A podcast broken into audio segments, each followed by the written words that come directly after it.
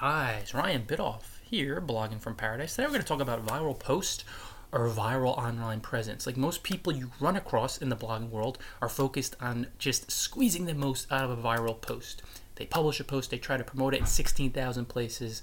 They may even include a bunch of other top bloggers to get traction from them. Maybe a little bit more of a manipulative thing, but that's okay to do roundups. But then there's this heavy obsession with doing one thing and trying to squeeze the most out of it instead of being everywhere.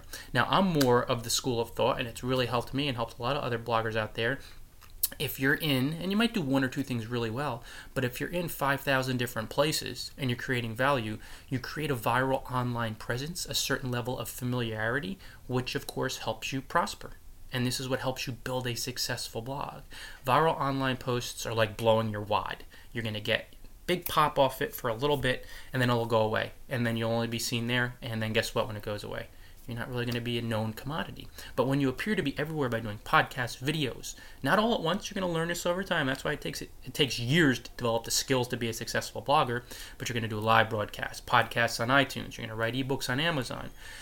Create your blog post, guest post, blog comment, and you know maintain an active presence on social. This is what you have to do to be in a lot of places at once. But the more fun you're having with blogging, you'll do it naturally and then you'll have 10 page views here, 7 there, 3,000 there, and you'll understand that when you maintain a viral online presence, success will be yours.